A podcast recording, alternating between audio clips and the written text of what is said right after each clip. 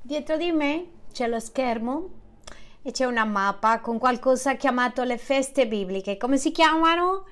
Non si sente.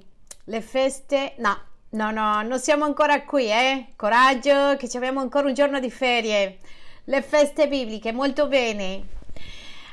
Allora, noi come Chiesa abbiamo una caratteristica un pochettino diversa dalle altre chiese ed è che noi insegniamo cosa sono le feste bibliche i significati delle feste bibliche.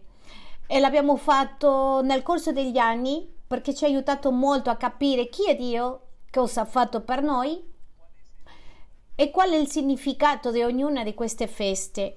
E per questo siamo in mezzo di una serie di predicazioni che insegnano cosa significano ciascuna di queste feste e l'effetto nella nostra vita di ciascuna di queste feste. Oggi siamo nella quarta predicazione e stiamo parlando della festa che dice primizie.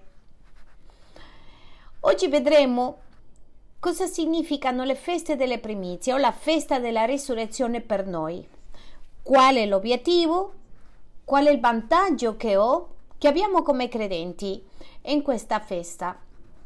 E nei prossimi minuti, se vuoi prendere appunti, ti invito a per piacere pre- prestare molta attenzione perché questo è un argomento molto importante. Prima di continuare voglio spiegare che la religione tradizionale quello che facciamo è qualcosa che si chiama la settimana santa. Tu hai passato la domenica de palme, è passato mm, il venerdì santo, la domenica di resurrezione. E nel calendario di Dio parlando biblicamente, appena finito settimana scorsa, è una settimana un pochettino più lunga del normale. Mm, allora, ti dico, non ti devi sentire male se tu non conosci totalmente, per questo siamo nella chiesa per insegnarli. La prima festa si chiama Pasqua. Il significato della prima festa Pasqua è che il credente è liberato, che il credente è messo in libertà. E questo lo prendiamo di un confronto che facciamo nel libro, in uno dei libri della Bibbia, di Esodo, quando Dio libera il popolo di Israele.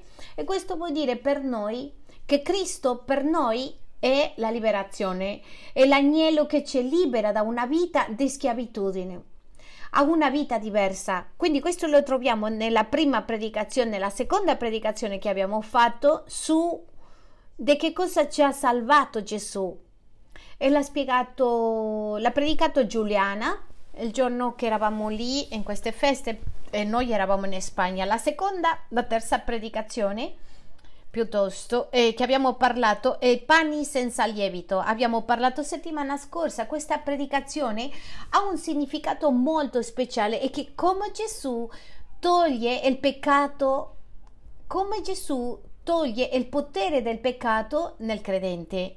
E abbiamo detto settimana scorsa che il peccato è una delle cose più difficili di gestire per un credente. È difficile perché? Perché non sappiamo, abbiamo detto, abbiamo fatto esempi come che non vogliamo essere cattivo umore e finiamo così arrabbiati. Non vogliamo fare certe cose. Chi fa certe cose brutte non vuole farlo, ma finisce facendo queste cose brutte perché è parte della natura e il peccato è parte della natura. Ma in Gesù il peccato è completamente rotto. Dio gli toglie il potere al peccato. Con queste due feste che le abbiamo viste non è sufficiente. Beh, pastore, ma come non è sufficiente? Sono liberato, una vita diversa, che non devo vivere una vita di litigi in casa, in famiglia, o messo con le droghe, una situazione, o semplicemente una vita di depressione. Come che non è sufficiente, pastore? Come non può essere abbastanza di rimuovere il peccato della mia vita? Come non è sufficiente? Ti voglio dire che non è sufficiente perché tu e io abbiamo bisogno altro per vivere la vita cristiana. E questo lo troviamo nelle primizie, dove si celebrano è la risurrezione di Cristo. E la risurrezione ha a che fare con il potere che il credente riceve per affrontare una vita di un modo diverso. Questo, non hai peccato, il peccato non ha più potere sopra di lui, ma abbiamo bisogno di affrontare una vita in un certo senso totalmente diversa, una vita da un modo soprannaturale, di un modo che accadono miracoli, una vita in cui accadono certe cose che noi non possiamo averle semplicemente perché le vogliamo o perché semplicemente non abbiamo il potere, siamo limitati. Voglio che tu sappi questo, ti racconto un aneddoto. E qui c'è Edoardo, uno dei uomini che vengono alla nostra chiesa. Quando lui è arrivato, aveva avuto un ictus, due, due ictus. Lui era rimasto senza poter avere mobilità nelle gambe. Tu lo puoi chiedere alla fine della riunione se, se volete. Eh, lui aveva vissuto per un momento, per un bel tempo, senza poter muovere le gambe. Era praticamente paralizzato. Quando il Signore l'ha chiamato, ha bussato la porta di casa sua, lui ha aperto il suo cuore, l'ha dato l'opportunità, ha cominciato a fare una opera in lui e parte delle cose che lui aveva bisogno e che lui poteva avere mobilità. Lui è venuto in chiesa, qualcuno ha pregato per lui e lui è riuscito a guarire. Penso che non è completamente, lui lo sa che non è completamente guarito, ma questo è un esempio per la parte fisica. Ma ti voglio dire che alcuni vengono combattendo con una situazione che non possono perdonare per qualche motivo, qualcuno l'ha fatto male da piccolini, è successa una situazione determinata con una persona, con qualcosa e non siamo stati in grado di liberarci vivono certi aspetti nella loro vita dove non sono stati in grado di avere il potere che hanno bisogno. Dio ci dice che in questa festa noi abbiamo questo potere che si chiama il potere della risurrezione. Questo è un momento molto importante, uno dei significati più importanti per noi. Con questo in mente voglio portarti a Atti 5, versetto 34 e voglio portarti in modo che tu mi accompagni a incontrare il significato a questo per la tua vita. Prima ti do cinque verità che ha a che fare con la risurrezione nella Bibbia. Per tanti di voi questo è nuovo perché non l'avete sentito mai prima. Quando sentite la eh, parola resurrezione, cosa significa questo?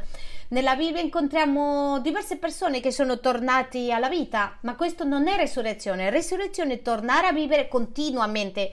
E nel caso che tutti lo conosciamo, il più conosciuto per la gente che ha letto la Bibbia, il più vicino alla resurrezione è Lazzaro. Ricordate Lazzaro? Lazzaro è risorto, ma la Bibbia, anche la Bibbia non, non lo dice. Sappiamo che Lazzaro tornò a morire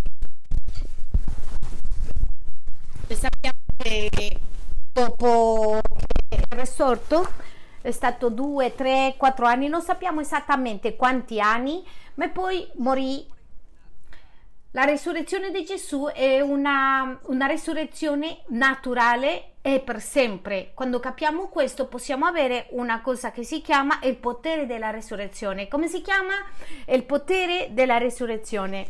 E Dio vuole che tu impari qual è il potere della risurrezione in te perché tu lo possa vivere. Tanti credenti hanno smesso di vivere il potere della risurrezione però voglio che oggi sia un tempo invitarti a che prima tu sappi qual è il potere, in che cosa consiste questa resurrezione, perché non comprendiamo com'è un potere così chiaro nelle nostre vite, conoscere gli effetti di questo, di questo potere nelle nostre vite. Andiamo alle cinque verità bibliche. Vado avanti in versetto e andiamo alla prima lettera ai Corinzi 15-14. Voglio parlare della resurrezione. Ora, in questo momento il Vangelo è spiegato. Le buone notizie, il nuovo messaggio di Gesù è spiegato in modi diversi. Ora, la stragrande maggioranza di noi, della gente, che cercano di spiegare il Vangelo quando si sta spiegando una persona perché hai bisogno di Gesù, gli dicono voglio che tu sappi chi è Gesù in modo che tu abbia una vita migliore per avere, avere migliori finanze, un bel rapporto con tua moglie, con tuo marito e sempre crediamo che il Vangelo è semplicemente applicabile a questo, a questo tempo, alla nostra vita di ogni giorno, al nostro andare e venire, a questo tempo nel mondo e nel tempo che stiamo qui. Ma raramente pensiamo che il Vangelo deve davvero coprire non soltanto questa vita, sino prossimi 20, 30 anni, 40 anni, che va più là, va oltre di quello che noi pensiamo. Voglio che pensate questo, quanti anni ti rimangono di vita? Diranno 25 anni, 30 anni, altri forse hanno 70 anni, pensano che hanno 10 anni di vita. La vita non finisce adesso, la parola di Dio ci dice che c'è qualcosa chiamato resurrezione e c'è qualcosa eternità. E voglio dirti questo, questo è il segreto più grande che ha la Bibbia per te. È il segreto più grande che ha la Bibbia. E nonostante che il segreto più importante che ha la Bibbia per te, noi diamo un messaggio diverso. E soprattutto in questa società in quella che viviamo. Per questa società in quella che viviamo adesso, non avere soldi è importante. Non avere una casa importante. Non avere un cellulare importante.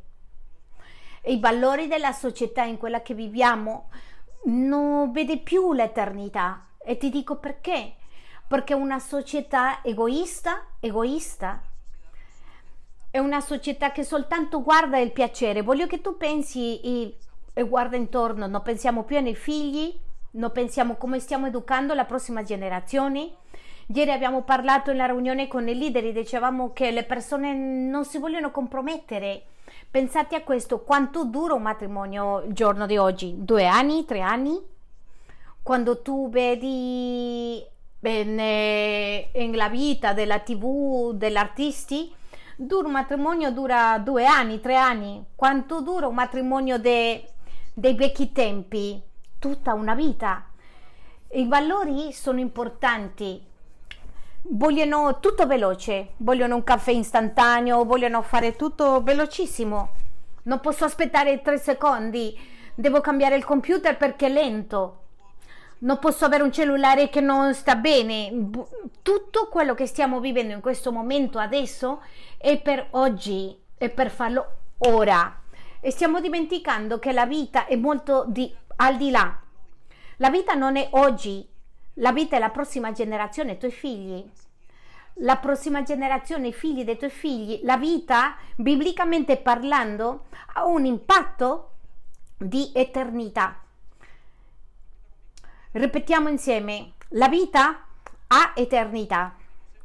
E ci siamo dimenticati del segreto più grande della risurrezione, ma voglio ricordarti cinque punti dove la risurrezione è essenziale e nel momento passato e per questo ha prodotto un impatto nella vita delle persone. Voglio che pensi questo, il Signore Gesù è stato con 12 discepoli, 12, e questi sono diventati 120 e con questi 12 e 120 hanno cambiato tutta la storia del momento. La cristianità è, fra virgolette, la religione più grande che esiste. Il 30% della popolazione del mondo dichiara essere seguaci di Cristo. Come ha potuto essere che questi uomini hanno avuto questo impatto? Voglio portarti a pensare in questo. In questo momento questo impatto non succede, non accade. Perché? Perché la Chiesa, la grande comunità cristiana, anche se ci sono il 30%, non fa questo impatto, non cambia la società. Guardate, quando il Vangelo arrivava in quei tempi a una casa, eh, cambiava tutto, cambiavano le abitudini, cambiavano il comportamento. Qui in Inghilterra sono stati successi grandi cambiamenti a livello sociale prodotto dall'impatto del Vangelo.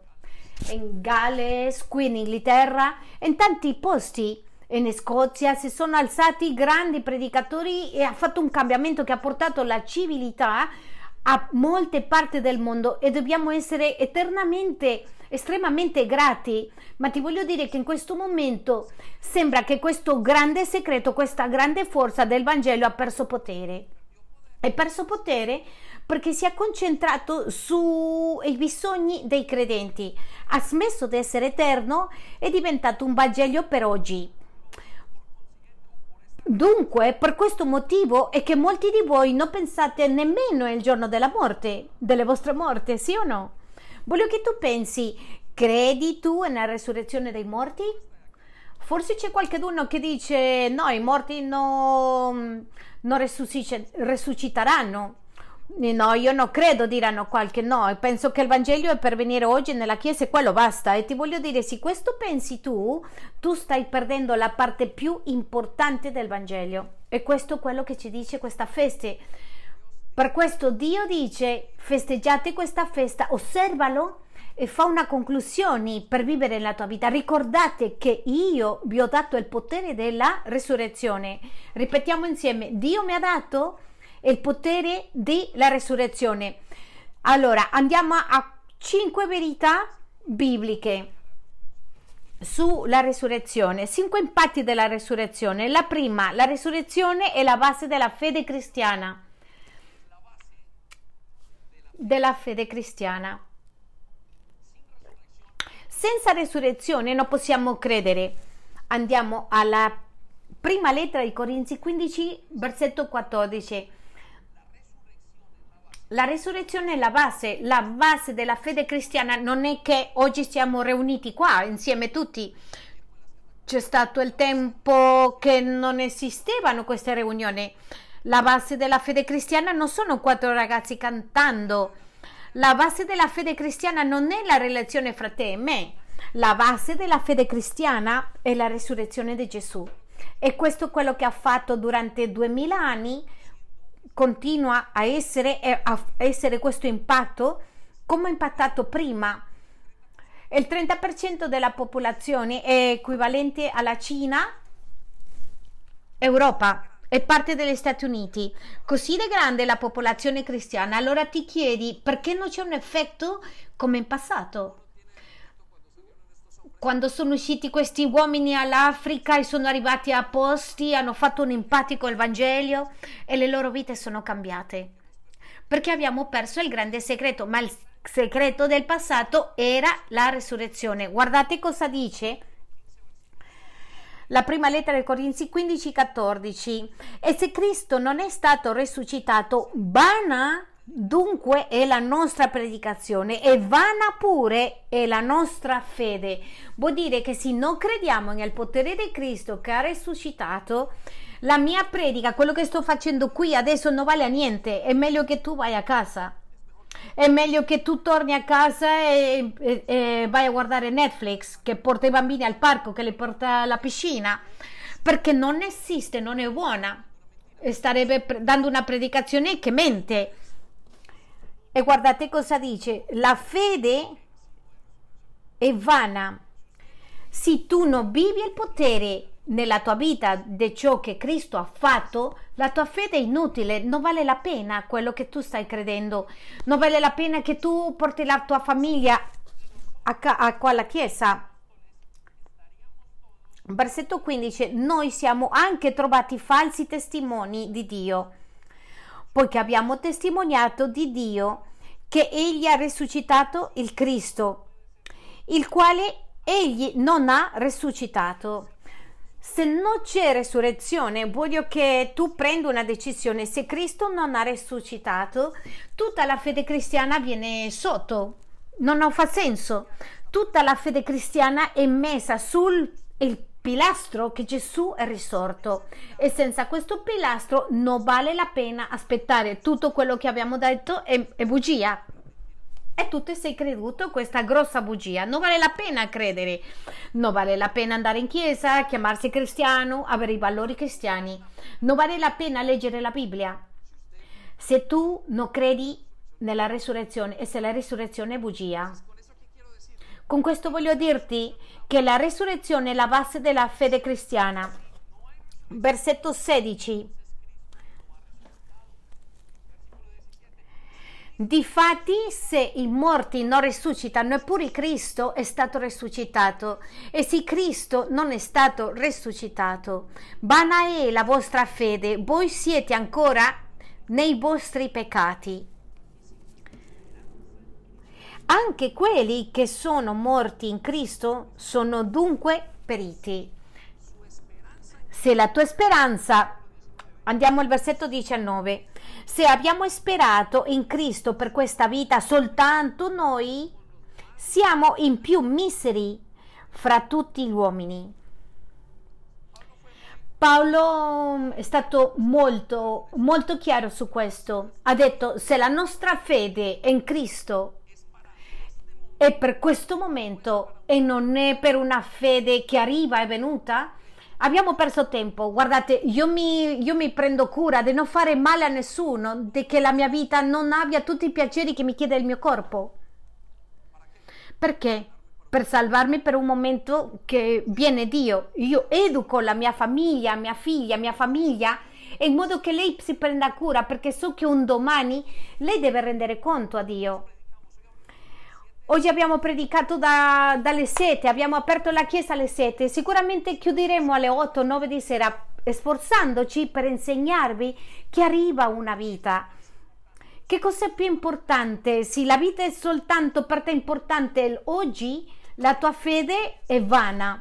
Voglio che tu pensi a questo. La prima verità che troviamo nella Bibbia è che la resurrezione è la base della fede cristiana. La seconda, la resurrezione è stata la causa della persecuzione. Guardate che forte era. Andiamo a Atti degli Apostoli 4, versetto 1. Andiamo insieme.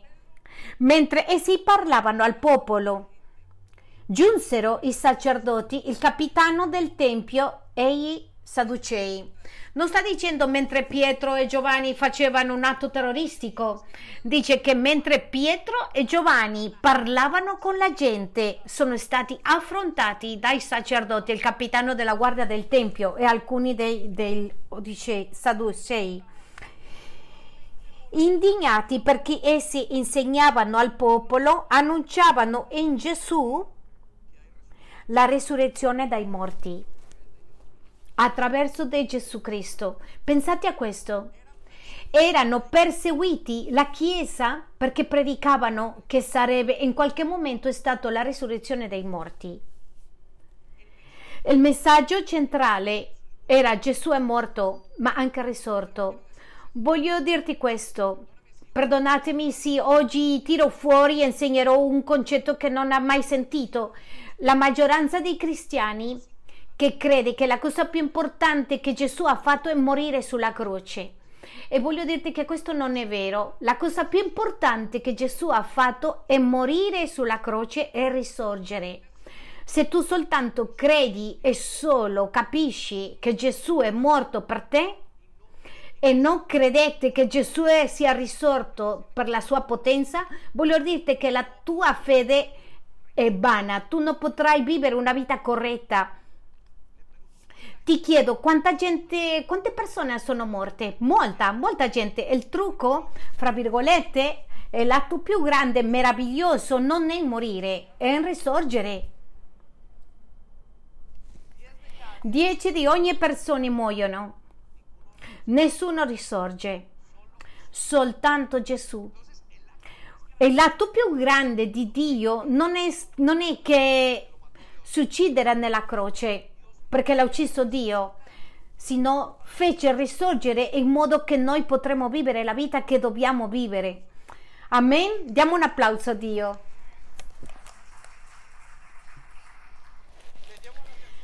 Ti porto alla terza verità. La resurrezione è il centro della predicazione della Chiesa. Tutti i giorni, ogni tempo parlavano della resurrezione. Perché, pastore? Ma adesso stavamo parlando che la gente sia bene, parlavamo della famiglia, dei conflitti familiari. Abbiamo passato un bel tempo educando la famiglia.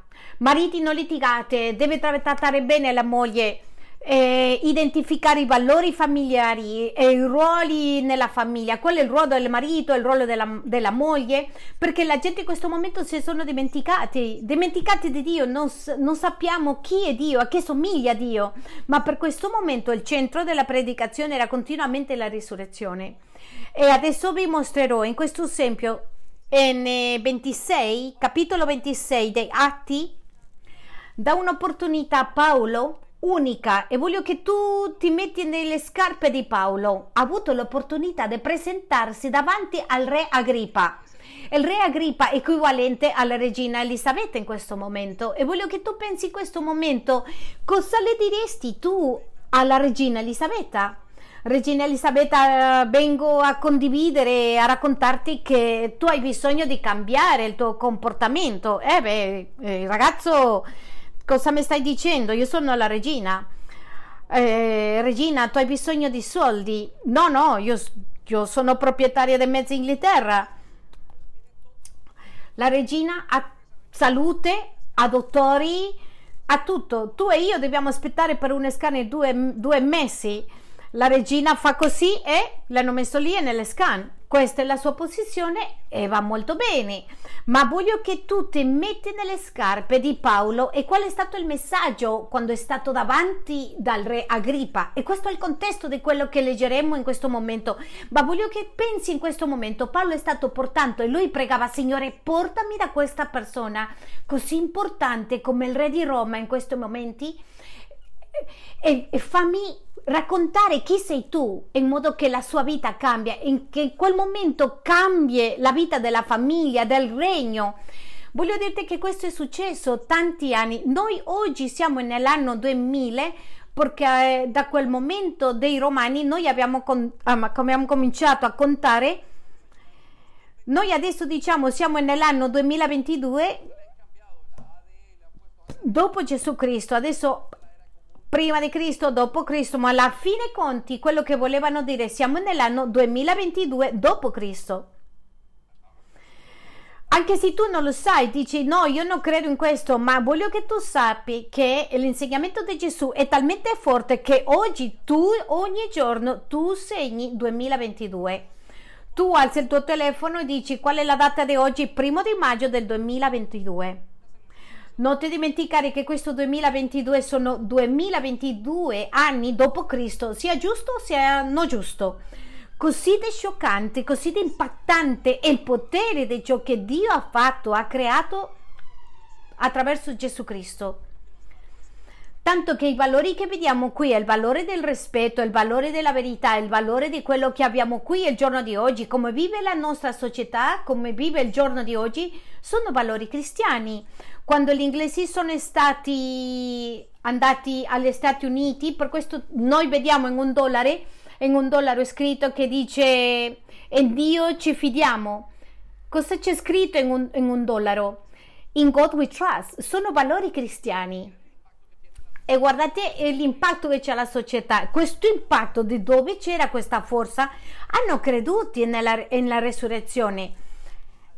Allora andiamo all'Atti dell'Apostoli 26, 19. Perciò, o re Agrippa, io non sono stato disubbidiente alla visione celeste. Qual era la visione del cielo? Dio ha detto ti metterò davanti al re, tu andrai a lavorare dicendo a tutti che cosa ho fatto io. Questo ha detto Dio a Paolo quando tuo lavoro è andare per, in giro per tutto il mondo e raccontare chi sono io e ti porterò da gente in tal modo che tu sei davanti al re. Guardate cosa c'è scritto. Dice che Billy Graham la condivise alla regina Elisabetta. Tu puoi vedere nella storia della regina Elisabetta, la società biblica parlano che il suo regno sia affidato nella parola di Dio. Andiamo al re Agrippa per non uscire dall'argomento. Versetto 20. Ma prima a quelli di Damasco, le sta raccontando al re, poi a Gerusalemme e per tutto il paese della Giudea e fra le nazioni. Ho predicato che si ravvedano e si convertano a Dio. Pentirsi. Non l'ha predicato venire alla chiesa questo weekend. Va bene, devi venire. Non ha detto prova una canzone, no, che devono pentirsi dei peccati e se oggi c'è qualcuno nuovo, qualcuno che ha bisogno di una buona relazione con Dio, voglio dirti che l'inizio è pentiti del tuo peccato. Pastore, non ho peccato. Non è vero, tutti pecchiamo. E dice, facendo opere degne di ravvedimento la prima cosa che, l'ha detto Paolo al re Agrippa? Peccato io, Agrippa? Io sono il re di Roma, ragazzo, cosa mi stai dicendo? Io non pecco. Re, guarda il tuo cuore. Guarda che cosa succede nel tuo cuore. Guardate cosa dice nel versetto 23. che il Cristo avrebbe sofferto e che egli il primo a risuscitare dai morti. Avrebbe annunciato la luce al popolo, alle nazioni. Cosa le sta dicendo? Che c'è la resurrezione. Quello che l'ha spiegato Paolo al re è che c'era resurrezione. In questo modo annuncerebbe la luce di Dio entrambi, ebrei e gentili. Andiamo al versetto 24. Mentre egli diceva queste cose in sua difesa, Festo disse ad alta voce: Paolo, tu vaneggi, la molta dottrina ti mette fuori di seno. Ma Paolo disse: No, vaneggio, eccellentissimo Festo, ma pronuncio parole di verità e di buon seno. Se ti dico oggi c'è resurrezione dei morti, tu dici impossibile. I ragazzi dei 30 anni che appena hanno figli pensano che le, le vostre vite sono indistruttibili. Sì? Pensate che non morirai? La stragrande maggioranza di noi pensiamo che non moriremo mai. Siamo indistruttibili. Ma questa è una bugia della nostra mente. Ci sarà un giorno che noi andremo via. Vi conto un segreto. Io preparo mia figlia, miei figli. Un giorno vi dico, noi moriremo. Voglio che tu sappi che ci incontreremo di nuovo. Voglio che tu sappia che c'è un posto per eh, rincontrarci. Se questa è una menzogna che abbiamo creduto, eh, investiamo male. Ma se è la più grande verità che esiste, come non posso preparare la mia famiglia per rivederla? Mia suocera appena un anno fa è passata a dormire. È quasi un anno. Voglio dirti che la rivedremo e voglio dirti che questa è la vita cristiana. La vita cristiana non è soltanto perché vada bene oggi, oggi va bene, sicuro, e Dio vuole che stiamo bene oggi, ma ha qualcos'altro che si chiama la vita eterna? E altro che si chiama la resurrezione dei morti. Mi sono seduto con mia madre un mese, due mesi fa, appena compiuto 70 anni, le ho detto mamma dobbiamo parlare. E mia mamma mi ha detto raccontami figlio. E l'ho detto sai che un momento morirai? Forse 15-10 anni, non lo so. Ho bisogno che ci sediamo a parlare perché ho bisogno che tu ti prepari. Abbiamo parlato con la Bibbia e questo accadrà e così ci incontreremo. Questo devi fare, così ci prepariamo. Questo è il messaggio centrale del Vangelo. Per questo ci dice che la risurrezione è il centro della predicazione del Vangelo. Andiamo alla quarta verità, la risurrezione è l'essenza di Gesù. Se tu credi in Gesù, devi credere nella resurrezione. E ti dico una cosa, contrario, se tu non credi, se tu non credi nella resurrezione, è molto difficile che tu credi in Gesù. E io penso che sto mettendo la tua fede al limite e metto anche qualcosa di più. Ti spiego perché. Perché l'essenza di Gesù è la resurrezione. Pensaci. Tutti sappiamo, tutti conosciamo che Dio è fatto di che? Di amore. Gesù è amore. C'è scritto nella Bibbia il componente come l'acqua e l'ace H2O. Ha due componenti, amore e giustizia, o giustizia e amore. E l'acqua è fatta di idrogeno e ossigeno. Guardate cosa dice Gesù in Giovanni 11, versetto 25. Gesù le disse, io sono la risurrezione Ripetete con me, io sono la resurrezione. E tu l'hai sentito in funerali, hai sentito in tutto, dappertutto l'hai sentito, io sono la resurrezione e la vita. E chi crede in me, anche se muore, vivrà. Sentite, voi avete sentito, ma mai, mai hai preso come un tesoro nel tuo cuore. E questo lo dico nei funerali e nei momenti quando una persona sta male. E che cosa sta dicendo Dio in questo momento? Io sono la resurrezione. Non dice io porto una resurrezione. Lui dice io sono la resurrezione. Avere Gesù e avere la resurrezione. Non dice io vi porterò la resurrezione, un giorno avrete la resurrezione, la resurrezione è una cosa del Vecchio Testamento, la resurrezione è una cosa che crede la gente. Lui dice io sono la resurrezione. Infatti quando tu incontri Gesù, ti dico una cosa, tutto nella tua vita comincia a resuscitare.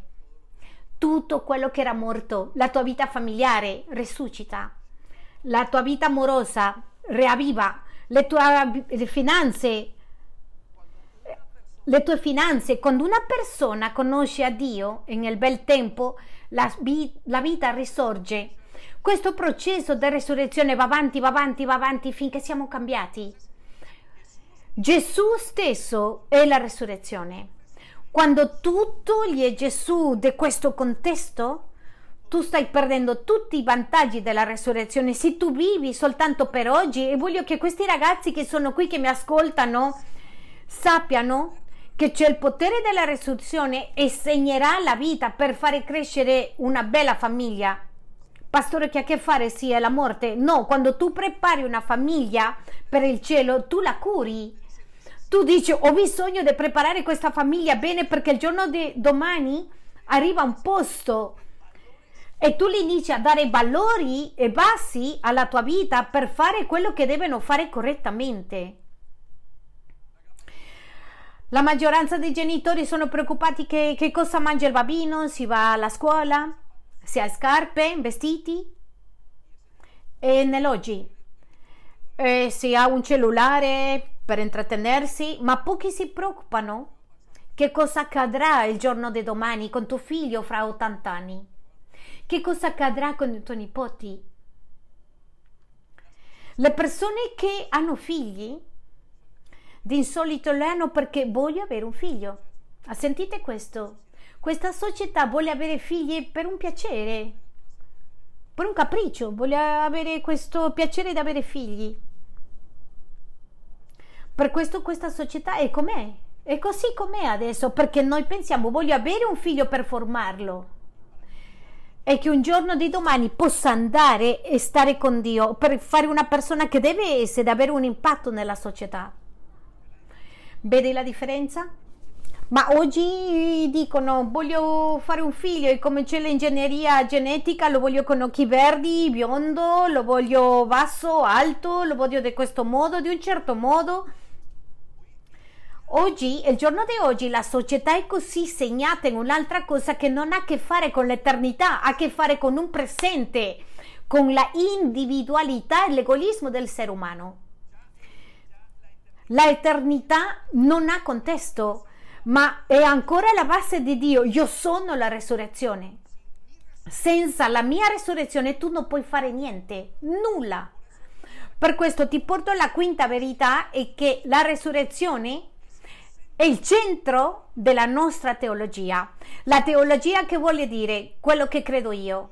Teologia è lo studio di Dio, e per questo sbagliamo come genitori, sbagliamo nei matrimoni, sbagliamo nelle famiglie, perché abbiamo tolto questo, di questo contesto l'eternità di Dio. Voglio portarti a cinque effetti della resurrezione nella tua vita.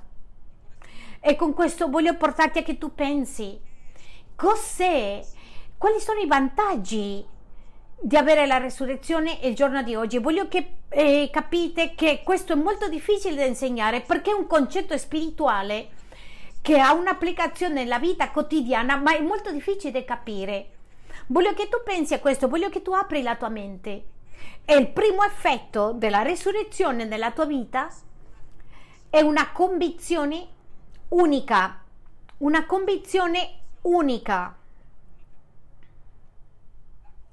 La convinzione è una cosa molto importante nella vita di una persona. Voglio portarti a Giovanni 20, versetto 19. La convinzione è la base di ciò che tu credi. Ti do due significati, due parole in questo momento le voglio spiegare. C'è una parola che si chiama fanatismo e c'è un'altra chiamata radicale. Voglio che tu pensi a queste due parole. Il significato è fanatico è una persona che è disposta a uccidere a qualcuno per le loro convinzioni.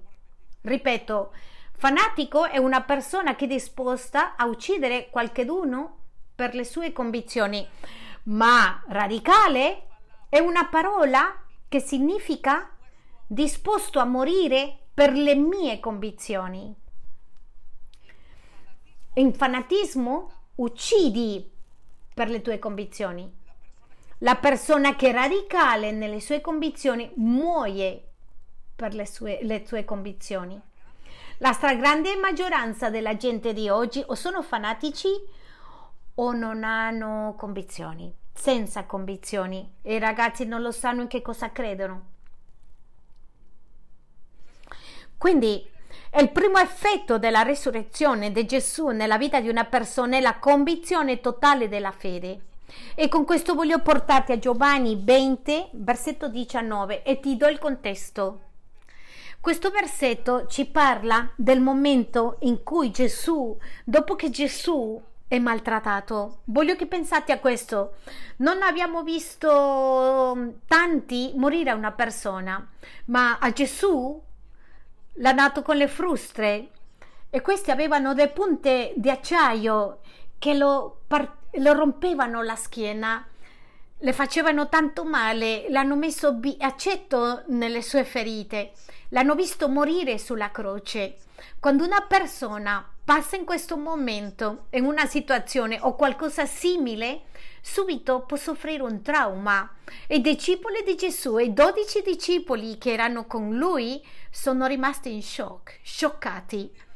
Andiamo a leggere quello che ci dice la parola di Dio su questi discepoli. Sentite cosa dice. La sera di quello stesso giorno, stiamo parlando di venerdì, sabato, domenica, che era il primo della settimana mentre le porte del luogo in cui si trovavano i discepoli erano chiuse, erano molto chiuse. E cosa significa molto chiuse? Ben chiuso.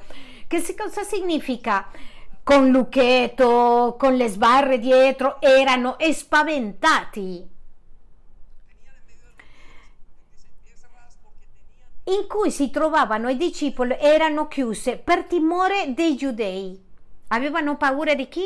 Dei giudei.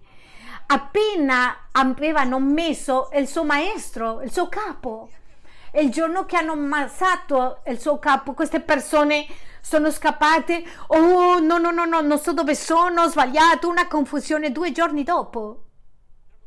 Voglio dirti, mio padre quando era bambino, aveva cinque anni, ha, visto il suo padre morto e, e, ci racconta che lui ha cominciato a correre intorno al cadavere del suo padre. Questo effetto è, stato, è rimasto per tutta la vita.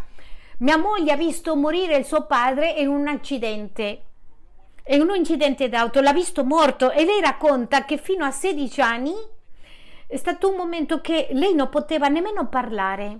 Soltanto qui, quando è venuta e ha ricevuto Gesù, è risuscitato qualcosa dentro di lei e ha, e ha guarito. Tu ti puoi immaginare perdere il tuo insegnante? E loro avevano perso l'insegnante, erano impauriti, hanno chiuso la porta, non posso fare, devo rimanere qua, chiuso. Come potevano questi uomini uscire e dire abbiamo fatto uno sbaglio? E questi uomini hanno cambiato il mondo, dice la Bibbia. Come hanno fatto? Come, hanno da- come hanno avuto tanta convinzione per cambiare il mondo. Voglio portarti al libro di Atti 4, versetto 8. In questo momento andiamo a vedere a Pietro e a Giovanni, dopo aver visto che Gesù è risorto, potenziati dallo Spirito Santo, erano talmente convinti di chi era Dio nelle loro vite andiamo al libro dei Atti degli Apostoli 4, versetto 8. Allora Pietro, pieno dello Spirito, come era Pietro?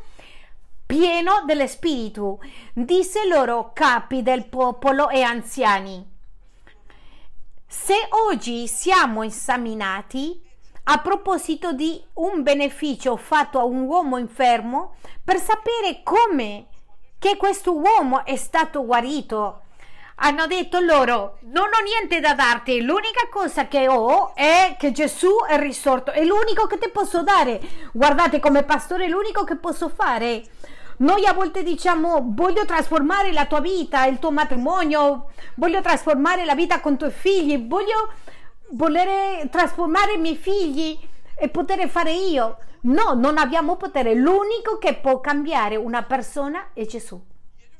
E loro stavano attraversando un, un paralitico che si alzò e le persone cominciano a circondarlo, i governanti di quella epoca, e hanno detto, sia noto a tutti voi e a tutto il popolo di Israele che questo è stato fatto nel nome di Gesù Cristo. Sentite la voce di Pietro così decisa.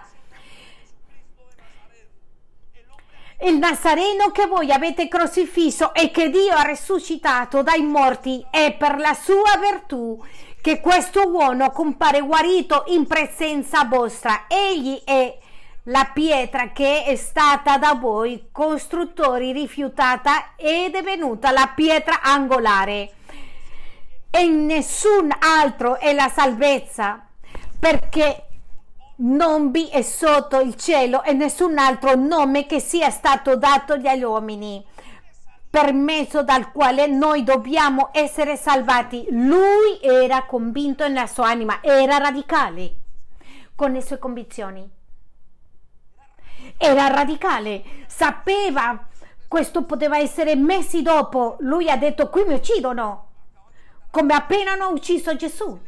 E si alzò in quel momento con tale convinzione. Da dove viene la convinzione? Da sapere che Gesù è risuscitato, è risorto. Sai perché tu e io non abbiamo impatto nella nostra famiglia? Perché non siamo convinti di quello che facciamo. Cerchiamo di educare figli per continuare i nostri valori senza convinzioni. Siamo disposti a essere fanatici e ucciderli, ma non essere radicali. Per quello non facciamo l'impatto che dobbiamo avere. Ecco qui Pietro Giovanni alzandosi davanti a loro come una convinzione dicendo lo so, è il mio Signore che è risorto perché Oggi sto in piedi senza paura, tremando forse per dentro. Ha detto, lui è risorto. Andiamo al versetto 13. E si vista la franchezza di Pietro e di Giovanni, si meravigliarono. Come sono rimasti stupiti e stupiti, avendo capito che erano popolani senza istruzioni, quando hanno visto la convinzione interna di questi uomini, di Pietro e Giovanni, perché vedevano che erano uomini senza istruzioni nelle scritture. E qui arriva il punto più importante e sono stati identificati come uomini che sono stati con Gesù. Hanno detto questo, quelli erano che hanno seguito a Gesù. Da dove è uscito questo potere? Di uscire, di stare richiuso in una casa, andare a parlare con la gente e dire la resurrezione è questo.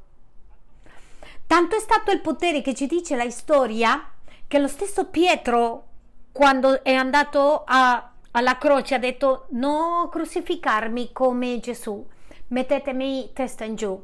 Non so degno di vivere, di morire la morte di Gesù. Lui era convinto, se non era convinto, avrebbe lasciato la sua chiesa, tutto. Il problema, il nostro problema sono le nostre convinzioni. E voglio dirti una cosa, Chiesa, quello che tu non pratichi non lo credi. Quello che tu non pratichi non credi. Ti spiego cosa significa questo. Tu dici che credi nella preghiera e tu non preghi. Se tu non preghi, non credi nella preghiera, è falso. Se tu dici che credi in Dio e non cammini con Lui, tu non credi in Dio, è falso, perché sol- soltanto pratichi quello che tu credi. Tu dici è generoso, sei generoso e non le dai alla gente. Tu non sei generoso, è falso, tu credi di essere generoso. Tu dici che credi nel sistema finanziario di Dio e tu non dai? Tu non credi in questo sistema. Se tu dici che credi in ciò che dice la parola di Dio e tu non la leggi, voglio dirti che tu non credi nella parola di Dio. Noi soltanto crediamo quello che pratichiamo. E sai perché le pratichiamo? Perché sappiamo e crediamo che l'unica cosa che risulta, che va bene. Settimane fa ho fatto un'analisi, un esame e l'ho fatto a me stesso. In che cosa credo? Ho chiesto. E voglio dirti una cosa. Sono stato sorpreso perché credo molto poco. Credo in poche cose, pensavo di credere di più. Il mio orgoglio mi diceva: Oh, Davide, come credi? Sei il pastore. E voglio portarti a questo punto, se tu credi oggi, l'unica cosa che tu credi Dio è, guarda, l'unica cosa che crede è in, in venire alla chiesa le domeniche, va bene, ma comincia con una realtà. Non pensare che sei un grande credente quando tu l'unica cosa che pratichi è una cosa. Questa parola è molto dura per noi, perché sapete, ci rendiamo conto che crediamo molto poco che parliamo più di quello che crediamo. Per questo la resurrezione per te e per me l'effetto è un effetto di convinzione profonda. Questi uomini hanno dato la loro vita, ognuno degli apostoli che erano con lui l'avevano visto, in la prima mano le videro risorto. Con il tempo hanno detto, eh no, se lui ha dato la sua vita le do anch'io. Quindi ti chiedo, le, quali sono le tue convinzioni? Quali sono le nostre convinzioni? Sapete che le nostre convinzioni sono così deboli che a volte lasciamo a Dio per un lavoro? E tu dirai, pastore, non sono capace di morire per nessuno. Falso, tu sei capace di morire per 50 centesimi. Se a te ti offrono 50 centesimi, tu vai alla fine del mondo, si guadagni 14 sterline all'ora, ti alzano a 50 centesimi in più, tu prendi, tu rischi, esci alla notte, al mattino, esci ovunque, perché la tua convinzione è il denaro, la nostra convinzione è il piacere. Ma qui stiamo parlando di convinzioni profonde in Cristo e queste vengono dalla resurrezione. Le nostre convinzioni sono così vani, vaghe, che sono capaci di lasciare un matrimonio per, per sciocchezze. Non discipliniamo i nostri figli e lasciamo fare quello che vogliono perché le nostre convinzioni sono deboli. E sono deboli perché non sappiamo, non abbiamo convinzione di un'eternità ma di più metti gli occhi nella eternità e dici, scopri, comprendi nel tuo cuore che sono le convinzioni, di più tu riconosci cos'è la resurrezione. Più profonde sono le tue convinzioni. La Bibbia parla di che quando viene l'acqua la casa che è stata messa sulla sabbia, ma non quella che è stata sulla roccia. La roccia sono le convinzioni. Le convinzioni sono quelle che combattono per una casa, le convinzioni quelle che fanno che tu dia la vita, le convinzioni sono quelle che fanno che tu vuoi morire per queste convinzioni. Credere ti fanno fanatico, tu uccidi chiunque per le loro convinzioni. Il primo effetto, e chiedo al gruppo di Loda di avvicinarsi, il primo effetto della resurrezione nella tua vita è una convinzione unica. Dopo questo effetto di convinzione unica, voglio che tu le scrivi lì. Arriva un effetto che porta una gioia inesauribile. Questa settimana ho fatto una preghiera che mi ha cambiato idea. E mi spaventa questa preghiera. E diceva, Signore, quanto poco so soffrire. Sapete perché perdiamo la gioia? Perché non abbiamo la convinzione della resurrezione e ti do la differenza. C'è una differenza fra gioia e allegria. L'allegria si mantiene soltanto quando le cose vanno bene. La gioia è tenuto anche quando le cose vanno male. Una donna non ha gioia quando nasce un figlio, una donna ha gioia. Nonostante è passato così tanto tempo con doglie, in una situazione molto difficile, continua, va avanti, va avanti, non le interessa il dolore, sai perché? Perché ha gioia. Nella vita cristiana la gioia fa lo stesso effetto. Se oggi succede qualcosa, la prima cosa che diciamo perché a me? Perché non posso? Perché non sono capace? Perché questo? Perché a me? Ricordo una... vi racconto una cosa relativamente intimo. Poco fa c'era uno dei ragazzi in casa mia e io volevo entrare velocemente in bagno, volevo lavarmi le mani e ho suonato la porta. E dopo che ho bussato la porta ho pensato, parola di Dio, che succede David? Non puoi aspettare. Chi sei per non aspettare? E che non puoi soffrire neanche questo? Mi vergogno? Abbiamo livelli nella nostra vita così bassi di sofferenza. Ci fanno una cosa, piove, non ci pagano, non ci guardano. Le case sono pastore che lei non mi guarda, lui non mi guarda e che non arriva presto. I ragazzi dicono ai genitori che non mi dà un cellulare, non mi fa guardare Netflix fino alle due di notte e che mi mettono limiti. Questo è un livello di sofferenza totalmente egoista. È perché non sappiamo soffrire, non abbiamo gioia. Non abbiamo gioia. Ma quando tu comprendi, tu capisci la resurrezione, hai gioia. La, vita, la, la Bibbia ci parla in Atti 16. Non vado a leggere, Paolo è stato lapidato l'hanno portato in prigione, maltrattati, le hanno messi in galera, in la ultima prigione, non per rubare, per parlare di Dio. E a mezzanotte l'unica cosa che hanno fatto, Signore, grazie. Grazie, grazie, siamo in prigione.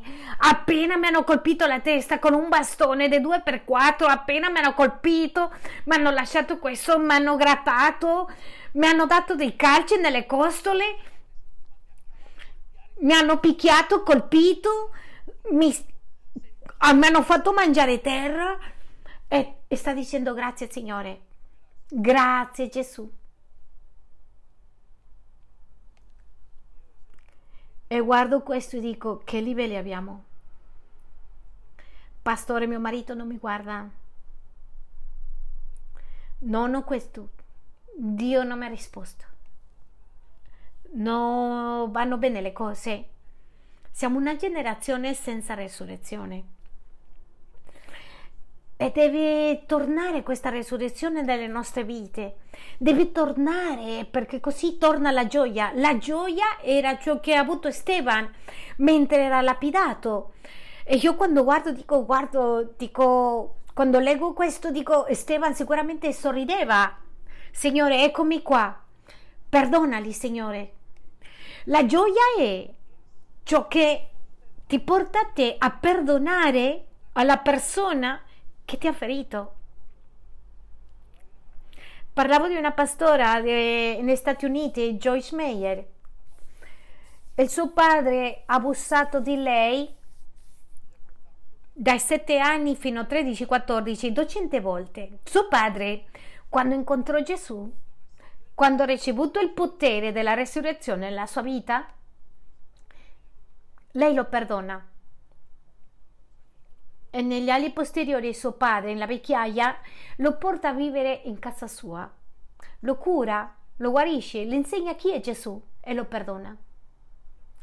Tu non puoi fare questo con gioia, perché ogni volta che tu vai a pulire a questo uomo, tu quello che hai è un ricordo di che cosa ha fatto. E guardate che non l'ha fatto mm, chiunque, è il suo padre e lo cura. La gioia è chi ci porta a curare alla persona che mi ha ferito, che mi ha fatto male. Voglio che pensi. Questa gioia è soprannaturale. Come sta il potere della resurrezione nella tua vita, ragazzi, giovani, anziani? Com'è il potere della resurrezione? Pastori, com'è il nostro potere della resurrezione?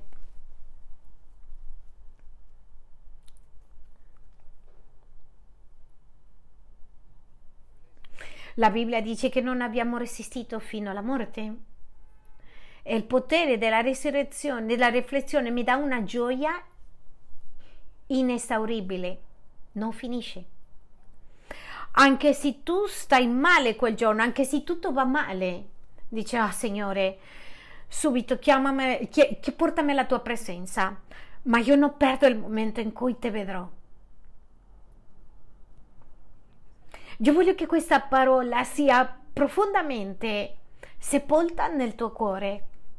Senza la potenza di Gesù, della resurrezione di Gesù nella tua vita, tu sarai la persona più infelice del mondo.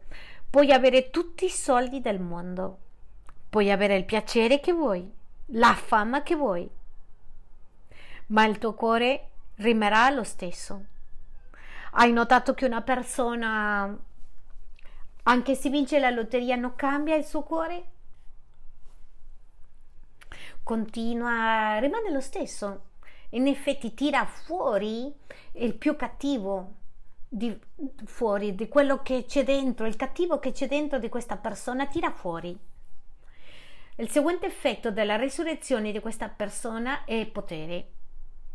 La resurrezione fu quella che portò tutto il potere che hai per vivere per Cristo. Voglio che tu sappi che tu e io vivremo cose che non potevamo vivere nelle nostre forze, vedere, vedere i tuoi figli tornare al Vangelo, cambi interni che tu non potresti fare, soltanto può essere un atto di Dio nella tua vita. E anche tu e io ci siamo dimenticati di questo potere perché siamo entrati nel peccato, perché siamo, abbiamo lasciato ingannare, siamo proprio messi nell'egoismo nostro? Ti posso dire che è innegabile che è stato qualcosa che tu hai sperimentato nella tua vita per vivere questo. E quelli che non si sono arresi a Cristo, voglio dirti che l'unico potere, l'unica potenza che toglierà l'amarezza, la tristezza della tua vita, il dolore della tua vita, la desillusione della tua vita sarà il potere, la forza della resurrezione nel tuo cuore, perché non c'è altro che ti porti via questo. Cosa devi consegnare al Signore?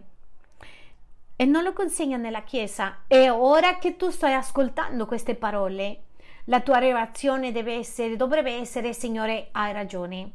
Ho bisogno del potere della resurrezione.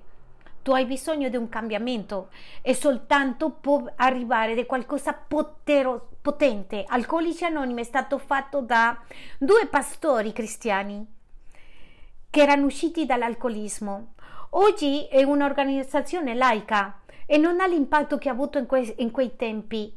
Alcolici Anonimi inizia con un'unica frase, la mia vita è incontrollabile. Non sono in grado. Il secondo, ho bisogno di un essere soprannaturale nella mia vita per uscire dall'alcolismo. E questo si ripete in tutte le aree.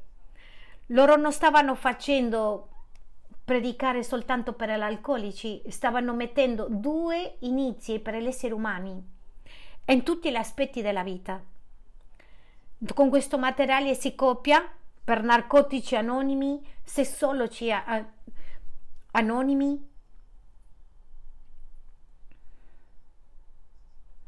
Hai bisogno del potere della resurrezione, per favore, è questo che abbiamo bisogno dovremmo cadere in ginocchio e piangere e chiedere Signore, è questo che io cercavo.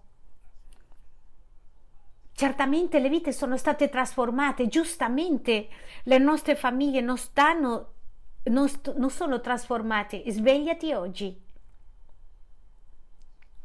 Abbiamo bisogno della forza della resurrezione. Lì dove sei. Spirito Santo, questo potere che tu ci parli oggi non lo conosciamo. Non è nell'ospedale,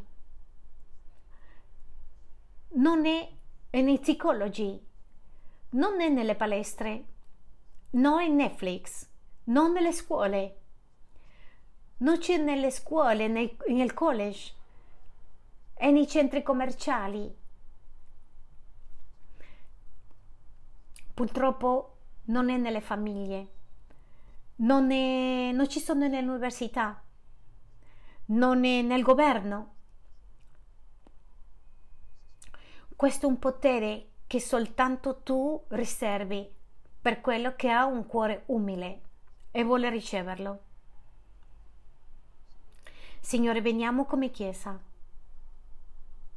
e nel nome di Gesù